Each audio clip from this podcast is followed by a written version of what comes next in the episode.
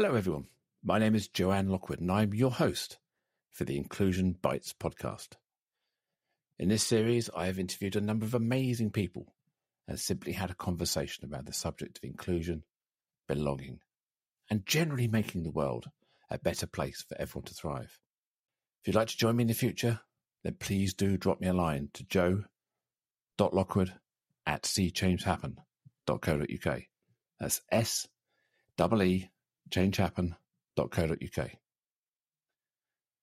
You can catch up with all the previous shows on iTunes, Spotify, and the usual places.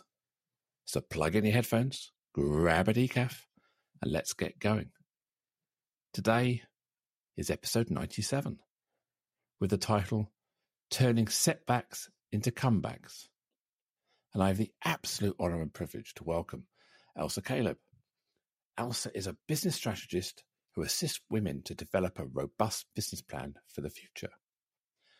And when I asked Elsa to describe her superpower, she said she can get individuals to think differently about their circumstances, especially in the world of business. And she was recently labeled Everyone Needs an Elsa. Hello, Elsa. Welcome to the show. Oh, hello, Joanne. And thanks very much for you know for the invitation. I'm really pleased to be Pleasure. here. I'm really pleased. We've been talking about this for several months, and I'm finally pleased we got here at the uh, at the tail end of 2023, just before the new year. So absolutely fantastic. So Yeah. Elsa, turning setbacks into comebacks. Tell me about that. Yeah, it's interesting, and also the timing of today's show because we all remember Brexit. Yeah, we also also remember COVID, and now we're currently going through the cost of living crisis. And you know, the change of the year was roughly when Brexit kicked in because we came out of Europe. COVID kicked in in the March, so the timing now is. I think is just right for people to begin to start thinking about what they want to do going forward. Okay, let's take some of the setbacks. For example, most of the clients that I meet at the moment, as soon as you know they meet with me, they always say before COVID, and I'm thinking if I hear that again, not that I'll scream.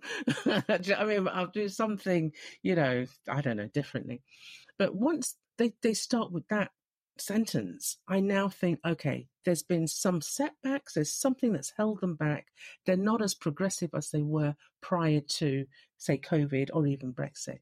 It's the changes that have happened worldwide that have really made an impact on a lot of individuals' lives, as we all know. And some people just cannot seem to shake it off.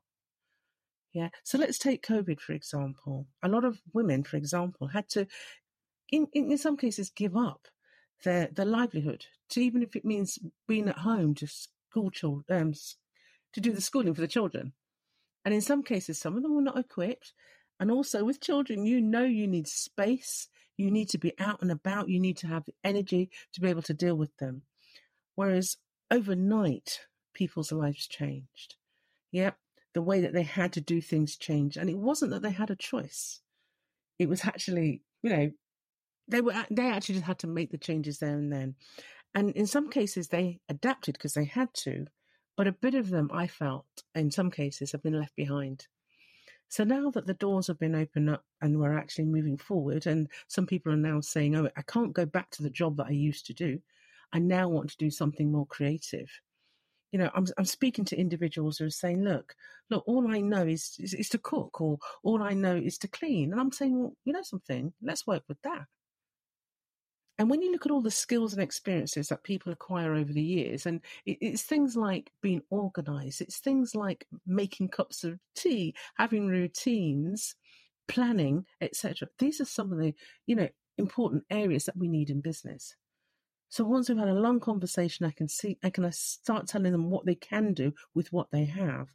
They begin to turn, you know, turn their ideas around. They begin to change their mindset, and they begin to have that, you know, tiny, shining, you know, light in front of them. In other words, they begin to hope that there's definitely going to be a positive future. So that's where I always start. But yes, of, of late, it's either before Brexit, before COVID, and now, um, as I say, we're going through the crisis. So, yeah, I always feel that if I get them at that stage and we work together, put some kind of plan together, they're able to move forward in a positive way. That's really interesting. Yeah, I, I never thought about it this because COVID is a global bookmark, mm. isn't it? It's a it's an event that everybody has been aware of, from the tip of Africa to the top tip of Alaska, if you like. It's it's affected the entire world. So I suppose it's not surprising that we use it at that as a as an before and after uh, event. Yeah. But you're right. It it, it created life changing moments or situations for many people, as you say. Women largely were suffered greater inequity because of their responsibility for home management, for one of them, home admin, children, education, or fitting into the use this as a, a, derogatory term, the wife mode, if you like, looking after everybody, often seen as the the the, the lower paid out of the, the couple, mm. maybe. So they ended up taking the uh, the kitchen table as opposed to the the office table or something, having have the, the, the, lesser facilities. yeah, definitely. putting their career on hold. Mm, definitely, they had to be more creative. Like you said, just changing that that you know the kitchen table into an office table. Some of them, you know, in in some of the works and the jobs that they did, didn't bring work home. Do you know I mean? So suddenly to have to manage all of that in one space, do you know I mean? It's bound to affect you in some way and especially when you reach out to people and sometimes just to have just to go out of the home to have a coffee with a friend really changes a lot of things but to not have that opportunity and then to be so all of a sudden become very technical because you had to get online a lot of people had to actually develop a lot of skills very quickly mm-hmm. do you think women were also uh, I, I hate to generalize and stereotype here, but statistically women were often in lower paid roles in the hospitality or entertainment business, in hourly paid roles, which were some of the, the most affected at that time. And therefore they lost income, lost purpose, if you like, as well. They did. And and and if you if you really think about it, Joanne, you know, you've built your career all your life. You know, in other words, you've sat down and you've mapped it out. You've got it planned. You want to know, you want to then go for that next promotion. Then all of a sudden, bam, it's shut. What do you do then? Where do you go? How do you then take yourself out of that situation to say, you know, something? I've still got to continue. I've still got to provide. I've still got to think of myself. But at the same time, I've still got to be there for my children and my family. Mm. Do you see what I mean? So I can see how some of them, you know, it has really affected them, even down to their confidence. I spend more time now helping women to build their confidence and believing in themselves and people think, oh, it's about the you know the skills and everything. Yes, it is. That's important. But if the person isn't focused and thinking in an entrepreneurial way, well, which way are you going to go? It's just going to end up being a hobby as opposed to a business. So there's a, you know a lot of changing of the mindset and actual attitude to a lot of things that actually have to come into play and in a short space of time. So moving on from COVID, because hmm. you know you, you, said right at the beginning you don't want to anchor everything as before COVID and after COVID. So let's think yeah. about this broadly, uh, more broadly. You talk about transferable skills. You talk about returning midpoint in your life, career pivots, post family, if you like, or post care and responsibilities, or just waking up one day and going, "Why did I pick this subject when I left school? I really don't enjoy this." It's be able to press the stop button and say, actually, I don't want to be a lawyer anymore. I want to be a personal trainer. And I use that example because my personal trainer mm-hmm. qualified. She's LLB. She worked in a practice as a, as a solicitor. Mm-hmm. And she went, I don't want to be doing this every day. I want to be a personal trainer. And she gave all that up. But that takes a huge amount of bravery or confidence or resilience to just chuck it all in. It does, it does. But it's also knowing, and I know in the back of the mind, although she's gone forward to become a personal trainer, she's also got that safety net to fall back on. Does that mean, should it not yeah. have work? And not, not only that, with those skills of being a lawyer, oh my goodness, you can work in businesses, just, you know, doing the, the, the legal side of things. You don't have to go back into a practice the way that you do. But the fact that she woke up one morning and had that dream and that burning desire, that is where I usually start with individuals. Because I'll say to them, you know, what's your dream? What is your passion? What is it that you really want to do?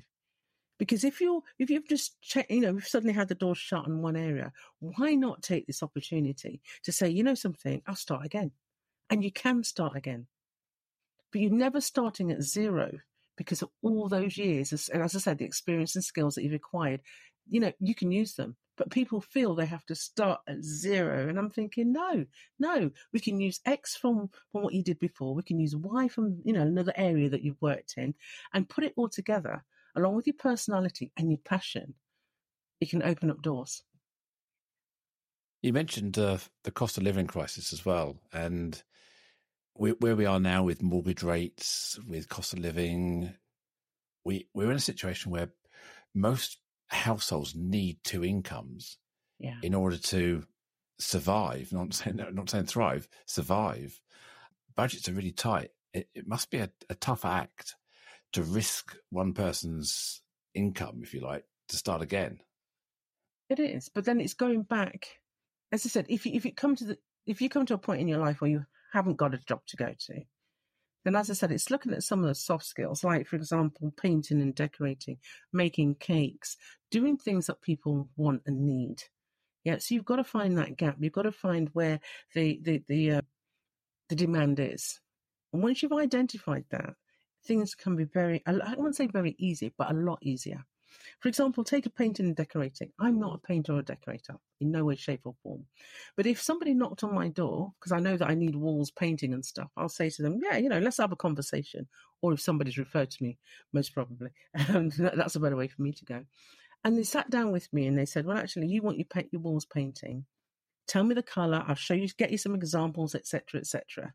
They go away, do all the research, bring the colours in, sit down with me. I start matching it up on the wall. and I say, okay, that's what I want. They can ask me for a deposit there and then. That deposit can buy all the materials. They go buy the materials, they come paint my wall, I pay them the balance. To me, that's a win win.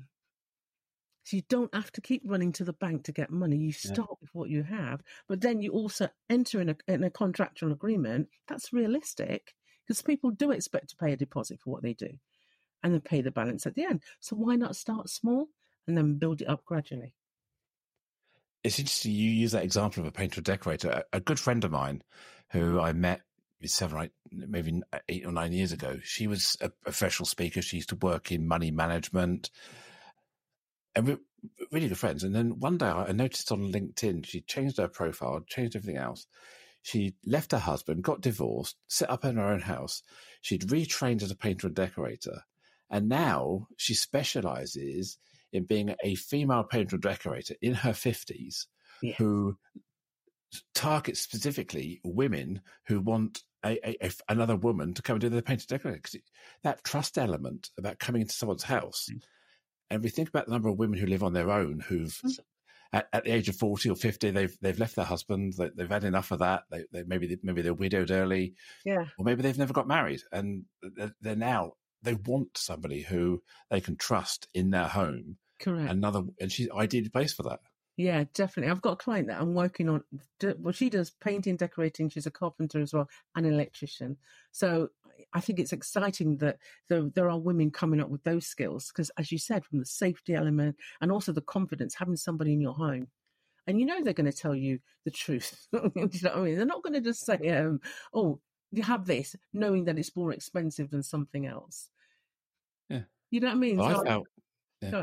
I felt, I've never used her services as a patient decorator. Mm-hmm. I felt no problem at all recommending her to my mum, and my mum okay had her in to redecorate her bedroom, and there was no qualms at all. It was a kind of me. Anne. Anne is fabulous. I've yeah. known her for years. Mm-hmm. She will do a superb job, and she did. And my mum is so so happy with it. And she's yeah. like, my mum paid her a deposit. There's no there's no risk about someone doing a run over the money or or asking you for more money later that you sometimes get. Uh, yeah, and exactly. it was uh, yeah, it's yeah. Well, I, I, like I like those kind of um, business ideas because how can I say, women understand women, but you know, that's just, you know, how we are. We understand that sometimes things can be tight. We understand that things can be difficult. And we will make allowances for that.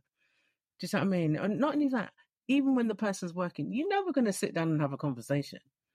Do you know what I mean? It's not just about the job and off you go. It's about building that relationship as well. So that's what I like doing what I do because at the end of the day, I have all these friends I never had before. Yeah, no. I, I, you're so right. My mum, she knows more about Anne than I do now. she's, she's in our house for two weeks. I mean, I know Anne really well, Yeah. but she's had conversations, and, and she can't wait to get Anne back to uh, paint her other bedroom and the hallway and the lounge at some point. So yeah. it, it that- becomes a a friend's. Yeah, it's more than just more than just a tradesperson. It's now trusted. yeah, distracted. But one of the areas that people can actually forget is that they're running a business. So you may get somebody who's going to try and push you to say, well, actually, can you do it a bit cheaper? Yeah, you can, but it's whether or not you've done the maths and you've got to understand finance, Yeah. to be able to know well how much leeway you've got to be able to make a discount in what you're doing, because you could quite easily forget and, and lose that focus that it's a business and not that you're helping somebody out or you're doing them a favor. Do you know what I mean? So Yeah, it's you're so right. Yeah, yeah. maintain And the. there's a big difference when you've worked for somebody else Mhm. For for many many years, or you've never had to be responsible for your own sales, marketing, profit and loss, advertising, everything else. People feed you work, eh, you get paid, you Yeah. get home, you come in. And it's, it's a completely different mindset being a solopreneur or a small business generating revenue, which is, is needs to be profit, which means to This pay your it. bills, doesn't it? Yeah. And I think, again, that's where I come in, if you know what I mean, because at the end of the day, my job is to ensure that I equip them with the business side, that they understand it. So I put together an eight week business startup course and also an eight week business course to enable women to understand the basics of business. And even if you're running a business for a few years and you've got to make that change, sometimes it's knowing how to make that change, but staying within the law, making sure that you don't, you know, drop you know anything that's important but that you're still building at the same time. So me either working alongside you as a one you know on a one-to-one basis or one-to-many in a course i always feel that it's important that you at least go through it so you understand even some of the changes that have happened in legislation. Because at the end of the day once i've left you and even if you start up in like a limited company don't forget you got to you got to eh, make sure that you're up to date with your confirmation statement that you pay your taxes do you know what I mean? That HMRC is your friend. You're paying your corporation tax as well. So we can't neglect any of that just because you enjoy doing what you do. Do you know what I mean? So you yeah, you've got your public liability, you've got your professional indemnity, Mhm. you've got your health and safety requirements. If you're climbing ladders, working at height, safety is if you're in someone else's property, you've got to be careful there of trip hazards and all those various things. yeah, exactly. Yeah, it's, it's your business compliance and also your financial compliance, your tax, go. everything else, isn't it? Yeah. Yeah. And it's also knowing the difference that once that money comes in, it's business money. It's you know, it's for the business. You can, you know, take out a proportion to live on, but you've got to make sure that you do a, a robust cash flow. Because Yeah. when you think money's not going to come in and it does come in, that's great. But when money doesn't come in when you think it's going to come in, you've got to make, you know, you've got to have a contingency plan in place. Yeah, and and just I mean, I've, I've met a number of people who were probably not confident on on the process of taking credit cards, and it, it sounds complicated, but with a bit of basic knowledge of setting up a Stripe account, or Yeah. even most banks offer merchant accounts these days, knowing that you're going to have a a credit card transaction fee that you've got to build into your profit margins as well, and those sort of considerations, and you don't always get paid out the same day. Sometimes there's uh-huh. a two week lead time and things like this. So, yeah, it's all those little things you don't know about That's until it. you get into it and start start running the business, isn't it? Yeah, and also it can be a bit overwhelming to suddenly say, "Oh my goodness, I've got to pay extra on this. Why, why, why?"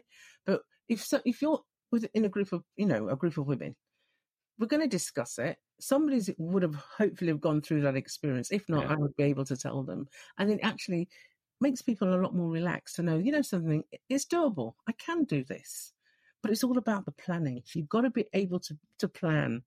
Do you know I mean? Not everybody's an administrator, and I get that. But if you can take the time out, say every quarter, to just assess and reassess everything you've done previously, and then set yourself up for the coming three months, you'll find that you won't go, you know, so so badly wrong. Do you know what I mean? You'll stay on track. And not only that, being a part of a group for at least eight weeks, it's like being accountable to someone. Mm. Yeah, yeah. I one thing one thing I found since setting up this this business in this this part of my life Mhm. is that I found my my female network is far more supportive than I ever had in the past, and it was it, I find my- my female net, network are, are more collaborative. They're less competitive. They're they're more willing to share. They're more willing to be open. And there's a general sense that you want each other to succeed. Yeah, that's Whereas it. maybe in my previous life, it, it was a bit more competitive and and dog eat dog. It was Yeah. now I'm a member of many female entrepreneurs networks, and it's caring and sharing That's it. time. Definitely. And I think also, and uh, yeah, like I said, you know, we like to share. You know, like we can always go for coffee, always go for lunch. That's what we've always done. But you'll actually have a tight network to be able to share. And also, if you're not in the same, you know, you could you actually you could actually work even if you're in the same area sector. Do you know what I mean? Working together, you got a problem. Somebody's always there to help you because we like solving problems as a as a woman, that's what we do. Do you know what I mean? Because I remember raising my son, you know, we always solve problems. And also, one thing that a lot of people don't do, and I have always tried to encourage this, is get their children involved. Get their children involved in what they do, especially from a creative side, because they still have that creativity approach to life. They get excited. They love to do things in a different way. So why not listen to your children? My, when my son was 10, I actually taught him how to do my bookkeeping. A lot of people know that. I always talk about this story. Now he's, you know, 28 and, you know, and he's quite mature. Finance is not a problem for him. He deals with finance like, you know, we most probably go and buy shoes. Do you know what I mean? But he's done the calculations. He feels confident with figures. But if you can imagine having children around there trying to design your logo, you know, and saying, "Oh, mom, that doesn't look right. Why didn't you do this? Why didn't you do that?" Etc. Yeah. Do you know what I mean? So I think, and not not only that, children have got their own network, and you know, when children got their network, the mothers become part of that network as well. A great ideal way to actually market your business. Mm. I, I find I've got to be careful with my daughter sometimes. I mean, my daughter's what, 31 now, Mhm. and she works in early years nursery, sort of preschool. Okay. She's a deputy manager at a, at a preschool nursery in uh, in West Sussex, and uh, I've got to be careful because I keep trying to persuade her to become entrepreneurial and uh, get out of cor- the corporate life and start her own early years training business, or you know, I can I can help you. We can we can we can. And I, I've got to be really really careful sometimes that I'm not overly entrepreneurial and pushing someone out their comfort zone. I, I want to be a kind of a a magnet if they if they're interested, but not a, a push or a pull. Uh-huh. I think it's to allow her to, how could say, run her race. Run, you know, I mean, do her career at her pace, and you know what she wants to do, but at the same time, keep planting the seeds every now and again to say there's also an alternative. Because one day, she may just get fed up and she says, "You know, I need to do something different." But knowing that you're behind and you're watching, that you know, you can then make the suggestion. She may be ready then. Her husband's an accountant um, in practice. He works for a firm, so a, a, a, a chartered accountant practice. So, Mhm. so she's got kind of a, a good, a good solid financial footing as well as a kind of a, an Brilliant. Mm. entrepreneurial footing. Yeah, she's got the good yeah. ratings. Yeah, my, my wife worked for a, a company for a long time, and it was one of those companies where it was it was an engineering, even though it was a small, it was a, they were part of Hitachi, but they were a small subsidiary that's kind of independent. yeah. just just the ownership was there, and it was very, it was engineering. It was very very male orientated. So the the people that had value were men. The women would tend to be the admin or the less important, and they got a box of chocolates at Christmas. The men went to the racing or went to see cricket or something. A typical kind of Yeah. male female divide, the value and the worth. Mhm. And she found herself not. I don't want to be too cruel, but she's found herself being treated badly, lack of respect, lack of value, and it just pushed pushed down. And I kept saying to her, "Look, come and work with me. Come and work with me. We don't. We, we can figure this out. We figure this out." But she she wanted her independence. That Yeah. was her money. That was her role. hmm And again, whilst she had a fear of getting it, of it going wrong, but she also had, wanted that independent life where it was her job, her Yeah. role, her. And that, that was another thing I was very cautious of. Yeah, again, creating the gravitational pull without pushing and, and being overly kind of Hmm. yeah. And It's a fine line, isn't it? Between It is yeah. very fine, but you know, there's occasionally, you know, you could pass something her way for her to do. Do you know what I mean? That she could actually say, well, actually, I could do this independently. Do you know what I mean? And perhaps I could be the administrator for a lot of small businesses. Do you know what I mean? So it's Yeah. kind of pulling her out of that environment, but at the same time showing her that she has got the skills and the independence and the knowledge to do something for herself, but at the same time still help you in your business. Do you know what I mean? Yeah. I mean, as it happened, again, post COVID, her, her elderly parents, her mum needed more more caring. So she Mm. tried to go part time, reduce her hours by one day a week. Yeah. The organisation said, write, write us a business case. It's like, she said, I, I don't want to write a business case. I, want, I just want you to listen to me, sit down, and have a conversation with me about what what's going on in my life and help me. And they went, and then something happened. And then she effectively did a, a constructive dismissal, walked out Wow. and said, I can't take this out anymore. And a week later, she started working with me. So in the Oh, end, she yeah. knew she had that power to say, I don't need you anymore. I'm, Yeah. I'm out. You can't treat me like this. I, I can go somewhere where Mm. someone will, will value me. So, yeah, it, it's so I, I created an environment where she knew she had safety yeah. without pushing her into it, if you like. Yeah, no, it's good, and it's it's nice to know that people have got that.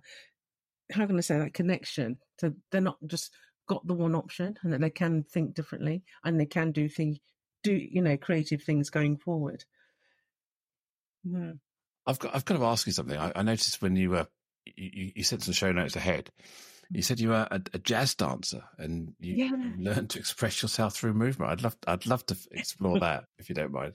Well, I started dancing from the age of four. Um, Mum told me this, and my my cousin, who was like my best friend, she's a year older than me. She went to to school, so I thought I was going to school by going to dancing school.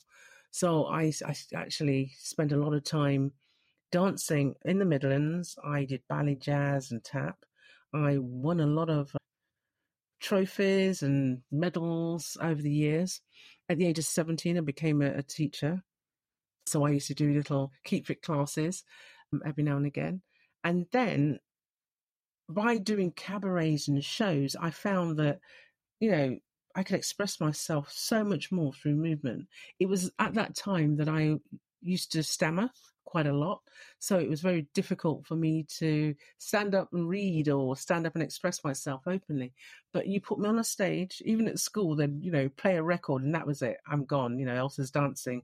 And I, they used to know me as a dancer. Do you see what I mean? Because I used to work, I, as I said, did cabaret shows, did annual pantomimes with the with the stage school that I was going to as well. Managed to travel through Europe as well doing that. But then I realised that that is not going to take me, you know, very far, especially you know in, in those days. So I had to think again. So decided to use the creativity or the creative side of that to then become an arts officer, and that was what brought me to London. Yeah. And from there, you you worked in eh, as as in this role, and then what? How did you become an entrepreneur? What what got you out of That was like, interesting. working for somebody else? Yeah, I was working as an arts officer for a local council, and I had a very good manager who suggested that I went back to college, but they wanted me to do leisure because they wanted to keep me in, in the leisure industry. But I decided, I sat down, I thought, well, actually, what's what's a couple of things that I could do, or one thing that I could do? Should I get married and want to settle down and then have life after, you know, a, a child or children? And I thought, well, business, business runs throughout, you know, no matter what. So I was fortunate that I went back to college, studied, got my qualification, and the same year, I mean, I finished my qualification in July.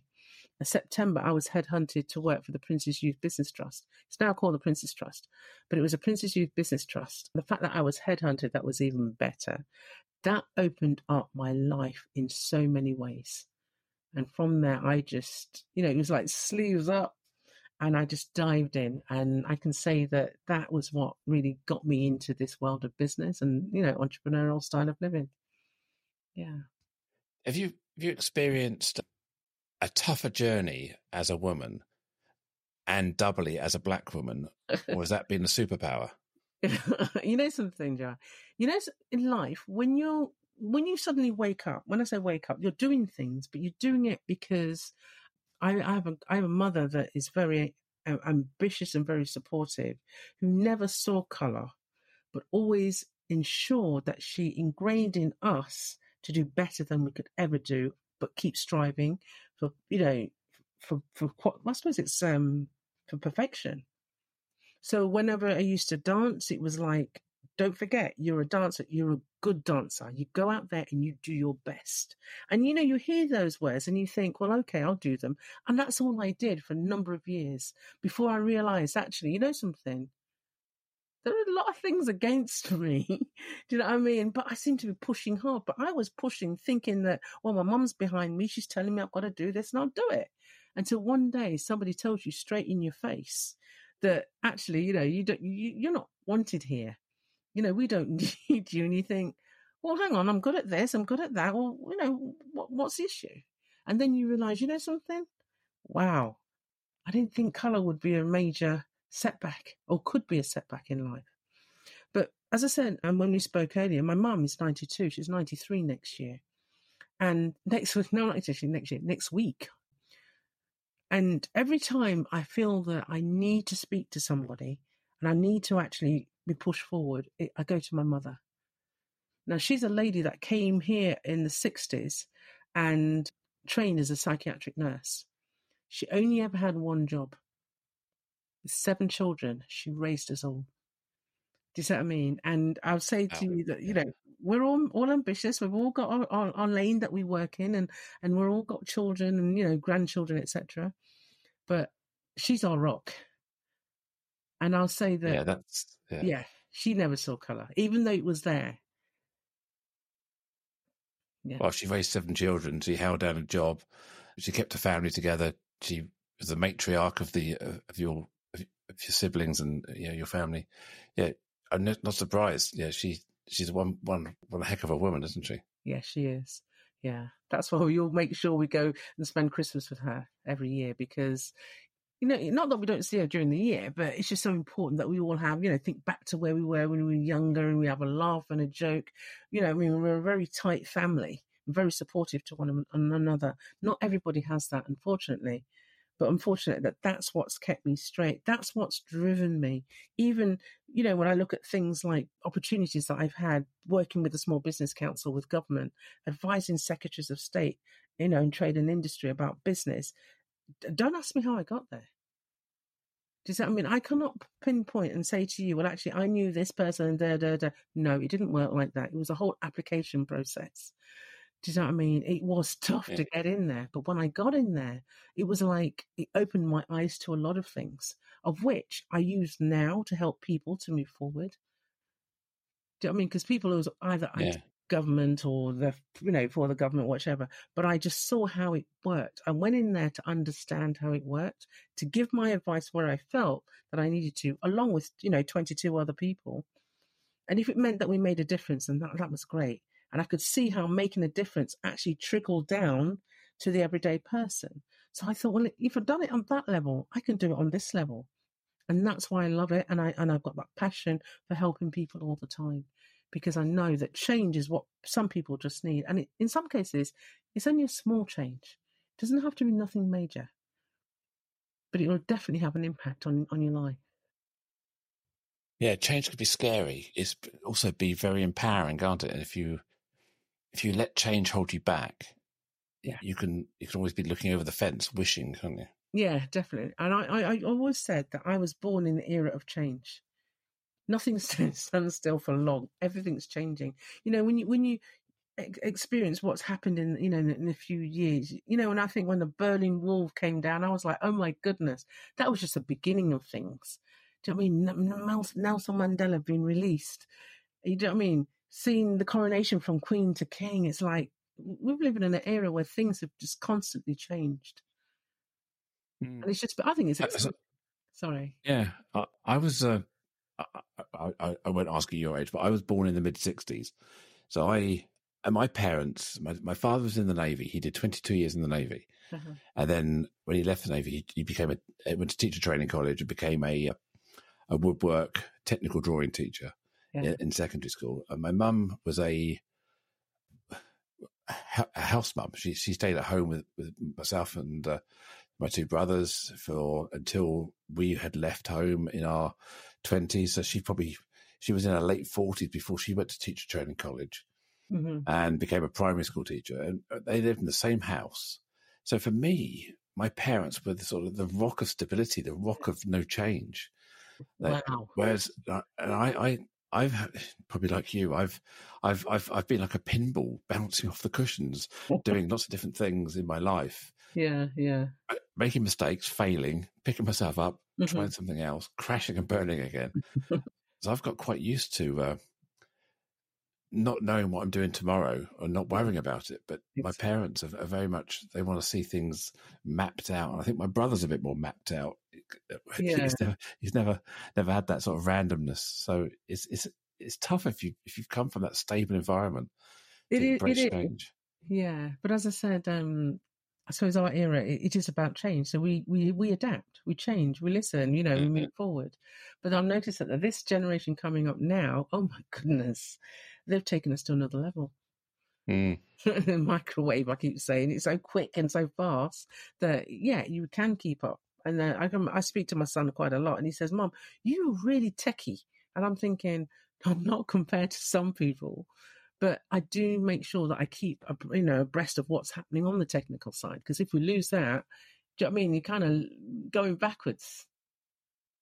Yeah, because you've got you've got new kids on the block coming on all the time, Definitely. and I, I feel the need to be pretty savvy techni- technically. I mean, my background is IT, so it's it's it's, it's in me anyway to keep it keep abreast. Yeah. But AI and learning about software tools and yeah, web design and graphic design, all this. I, I, I'm I, I, kind of do everything in my business, or at least have an opinion on everything. Yeah. I do outsource some stuff, but I, I tend to I like to dabble yeah, no, I understand. Yeah, yeah, and I, I, think it's I think it's good and exciting that we do. Also, it keeps our minds, you know, in tip top condition as well. Do you know what I mean? And we, we see life so differently. The fact that we can actually do business, actually communicate with people from all over the world at the same time. Do you know what I mean? I think it's fantastic. Yeah. As opposed to just staying in your lane, so to speak. But isn't that also the, the challenge? You know, going back to the advice you give to your your coach coachees, if that's mm. the word, it, it's not just about being a great technician or a great professional. It's also the other stuff that is, yeah. people have to learn. It's, it's, it's this sales and marketing that sometimes that can be the hardest thing to learn, isn't it?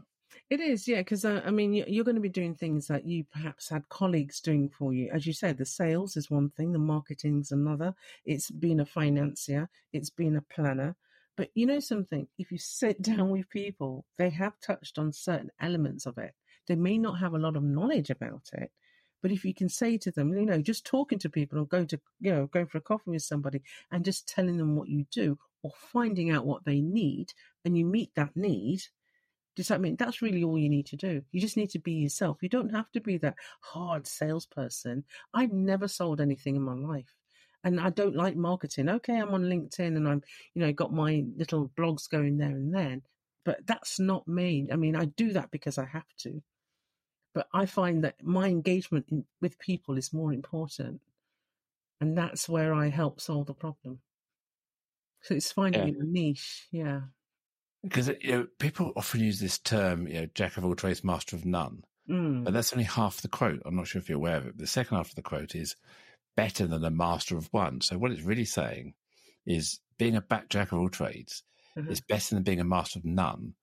But it's sorry, it's better than being a master of one. So being a one trick pony yeah. isn't the solution. It's having a broad in business, you know, to run a business, you've got to have broad skills across definitely. a whole range of, of acumen, haven't you?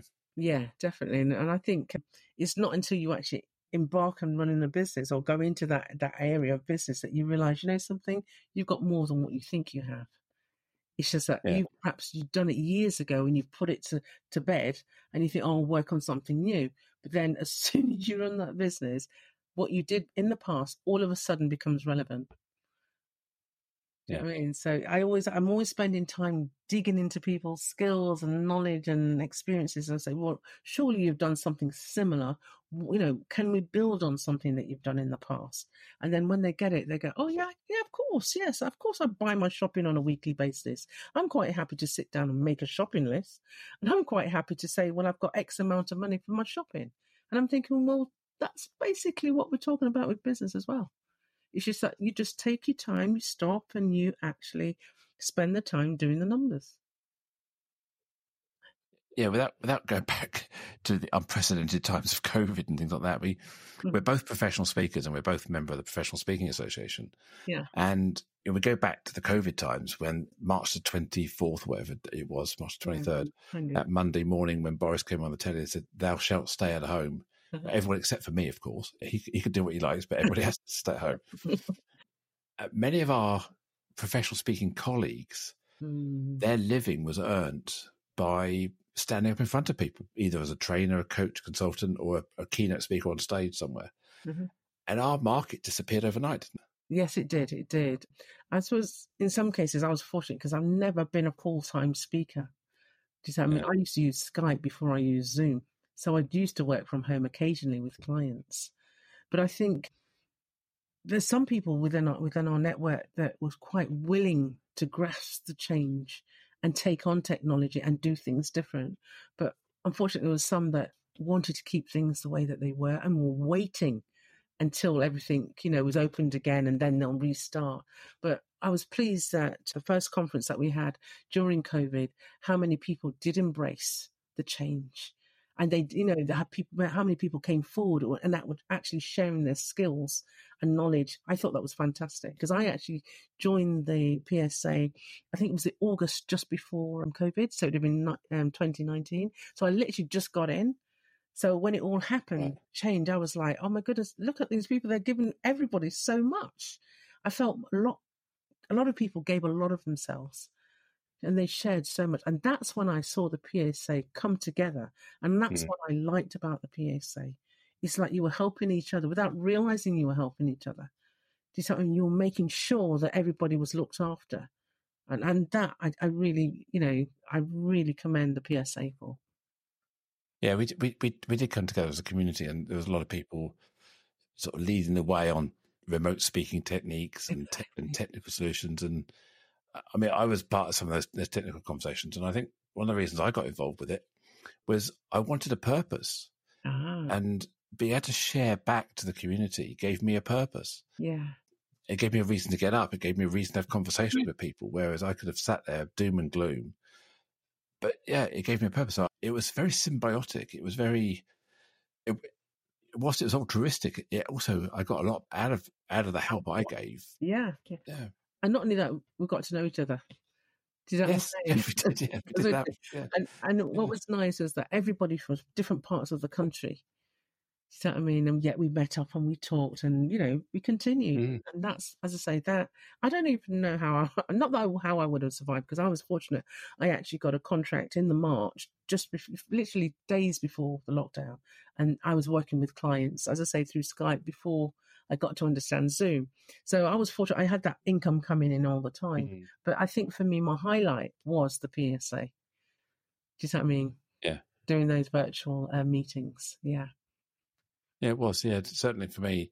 I met, yeah, you say you met people around the country. I met people all over the world. Okay. I was helping people in Hawaii, Mm. Australia, F- Far East, Middle East, Mm. helping them set their zooms up and set their cameras up and you know doing this sort of stuff. And it was I was having some amazing conversations with people hmm hmm who are, and I don't mean to be cruel to anybody. They were technically out of their depth. They just they were desperate for someone to help, and I felt immense because of, because of my IT background. Yeah. I fell into it as a kind of it was. I guess I guess when the, when the crisis hits, everyone falls back to their core skills, don't they? There you go. That- and they and that's that's kind of what it was and i felt i felt that was my my my my my, my contribution to the world was using my core skills and mhm. experience to help others in the absence of any other income we might as well help each other it was So, uh, well, this is it. Well, that's a start. I mean, the income is either Yeah. there or it starts coming in, but then you can build on it. Do you know what I mean? But it's nice to know, as you said, you went back to your core skills. Yeah. Well, I, I got a lot out of it as well in those sort of terms where if you if you're not used to presenting and delivering online yeah. it's a skill you have to learn as well. But I suppose because I was talking to people online all the time, helping them, I was building up my own s- online skills. There you go. Yeah. How to speak, how to get the lighting right, how to get your camera right. Mm. So yeah, I think helping others helped me. It was kind of a Yes, and I, th- I thought, like yeah, very symbiotic. yeah, as you said, once you've got that area that you're good at, you do use it to help others. And you're always happy. You're not always, you know, the person that's always thinking negative in any way. So yeah, I always think of the. I know COVID was was a setback for a lot of people, but for me, it was definitely a positive time. Definitely was. Yeah. I was definitely one of the winners. I came out of it with a, a far stronger business than I went into it with because go. I I embraced the change that was occurring in the world. It was mm. uh, right place, right time. Yeah. Well, that's good, and it's also helped me to develop, as I say, my my when my two programs that I do at the moment. But now I have one online and one that we do face to face, which is you know I've always done things face to face. So yeah, I got something that was quite positive out of it as well. So yeah. are you seeing a a change in the people you're coaching in terms of the challenges they're facing, or is it really just the same challenges, a different person, different year, sort of thing, or, or are there new challenges developing? Um, I, am seeing a lot of the same because um, I've got managed to get a really good lucrative contract at the moment, of which I'm working with groups of 20 women. I've just finished one one one group, of which was all about entrepreneurs you know, just taking their ideas from where they are and taking it to the next level. And that's worked really well. And now I'm on the second cohort of uh, 20 women, but these are focusing on non-profit organizations. So they want to set up the community interest company and they want to set up, you know, a little chat, you know, community interest organization, which is like a mini charity. So these are the non-profit individuals. And what's interesting is they've got this great ambition to actually create something but they always I always feel as if they want they don't think they're worthy or they can actually do something.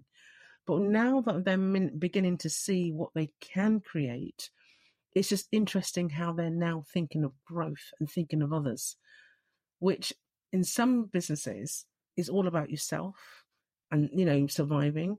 But these ones that are doing non-profit stroke charitable businesses it's about embracing those that are less fortunate than themselves.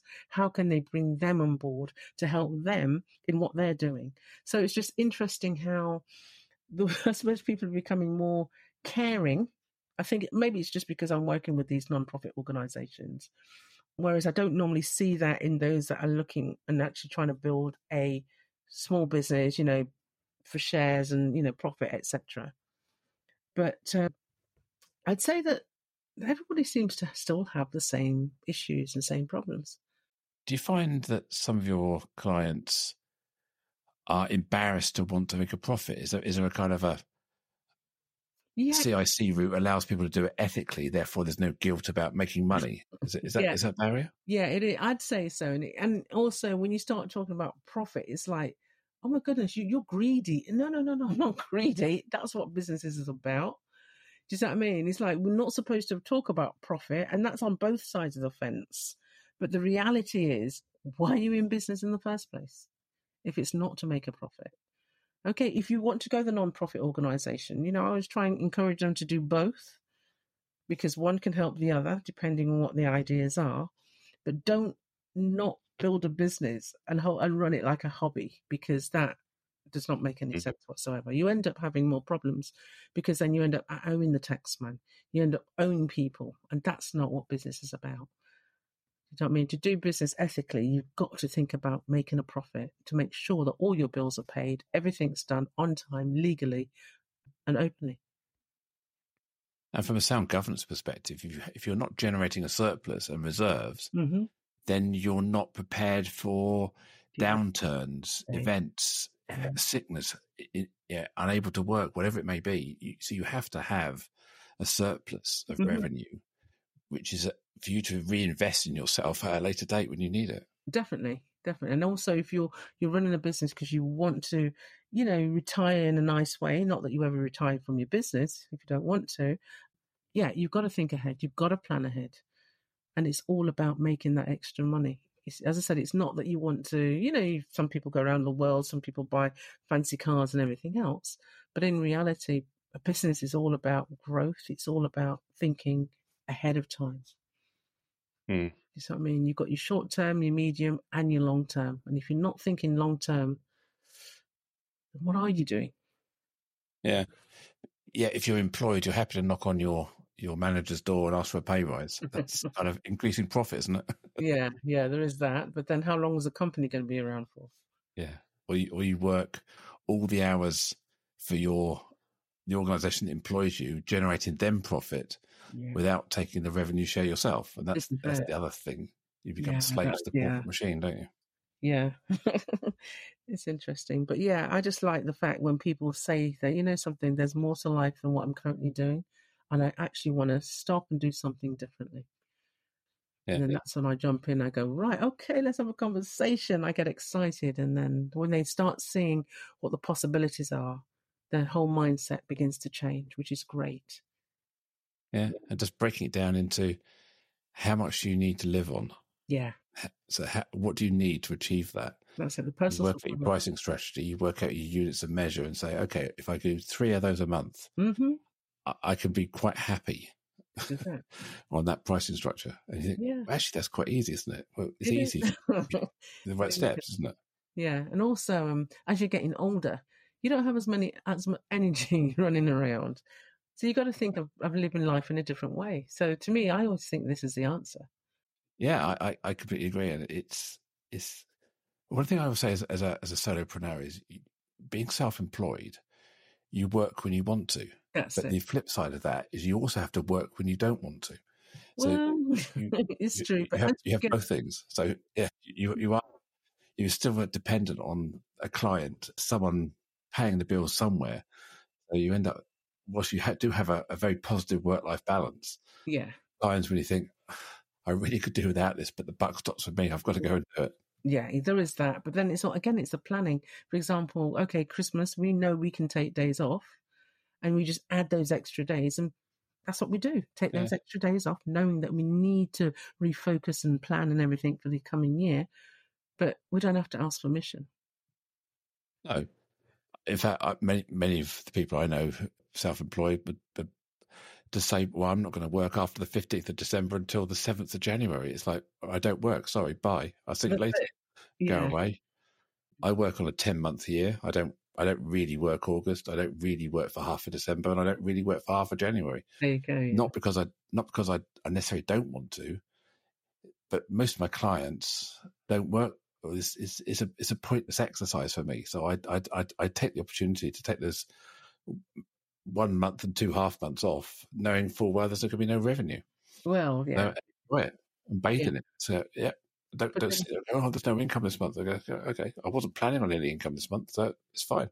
Okay, that's interesting because what I tend to do is double up on the clients beforehand, knowing that it's you know that I'm going to have a break, so that the in- income is still the same. It's just that I perhaps worked a bit harder just before the break. Do you see what I mean? Right. So I know that yeah, at the end of the month, yeah, the invoices are going to come in, yeah, but I still have a nice little rest in, in you know in between. So I suppose I'm just making sure I'm generating surplus every month Mhm. throughout the year, yeah, yeah, and and knowing that I've got a a pipeline hmm that's active and and and, and going to drop it early in the new year. So I, I know that I can take my foot off the pedal, knowing that I can pick it up. a bit later on. things are going to drop. Yeah. But then there's an experienced business person. do you know what I mean? Which is nice and it's great to hear. But it's when people don't do things like that. Do you know what I mean? They spend as they go along, thinking that, you know, tomorrow's definitely going to be, you know, at the same level, which is not always the case. Yeah. I, I'm not saying it, it was it's an easy journey. I'm not. I'm not saying that I've got my uh, my, my my act together completely. A lot of it came from experience. So I suddenly Mm. looked, yeah, okay, I've panicked, I've worried, I've I've I've, I've pulled things together. That was tight, and then going, okay, next year I'm going to plan for this being the situation because now I know the reality, and then Mm, so it's, it's learning the lessons quickly, isn't it? Failing fast quickly, definitely. But as you said, it's all in the planning. yeah. Yeah. and, and pricing yourself right in the first place so that you are making surplus and you are Yeah. making the reserves at a healthy level so that you you know you can ride those months out. That is so to be true. quiet. Yeah. So cash flow is, is key. I always I always encourage Yeah. people to do cash flows. Yeah. So, but I I tend to do them on a personal and a business level because I like to see which you know on what angle everything's coming in and going out. So maybe I go over the top, but it works.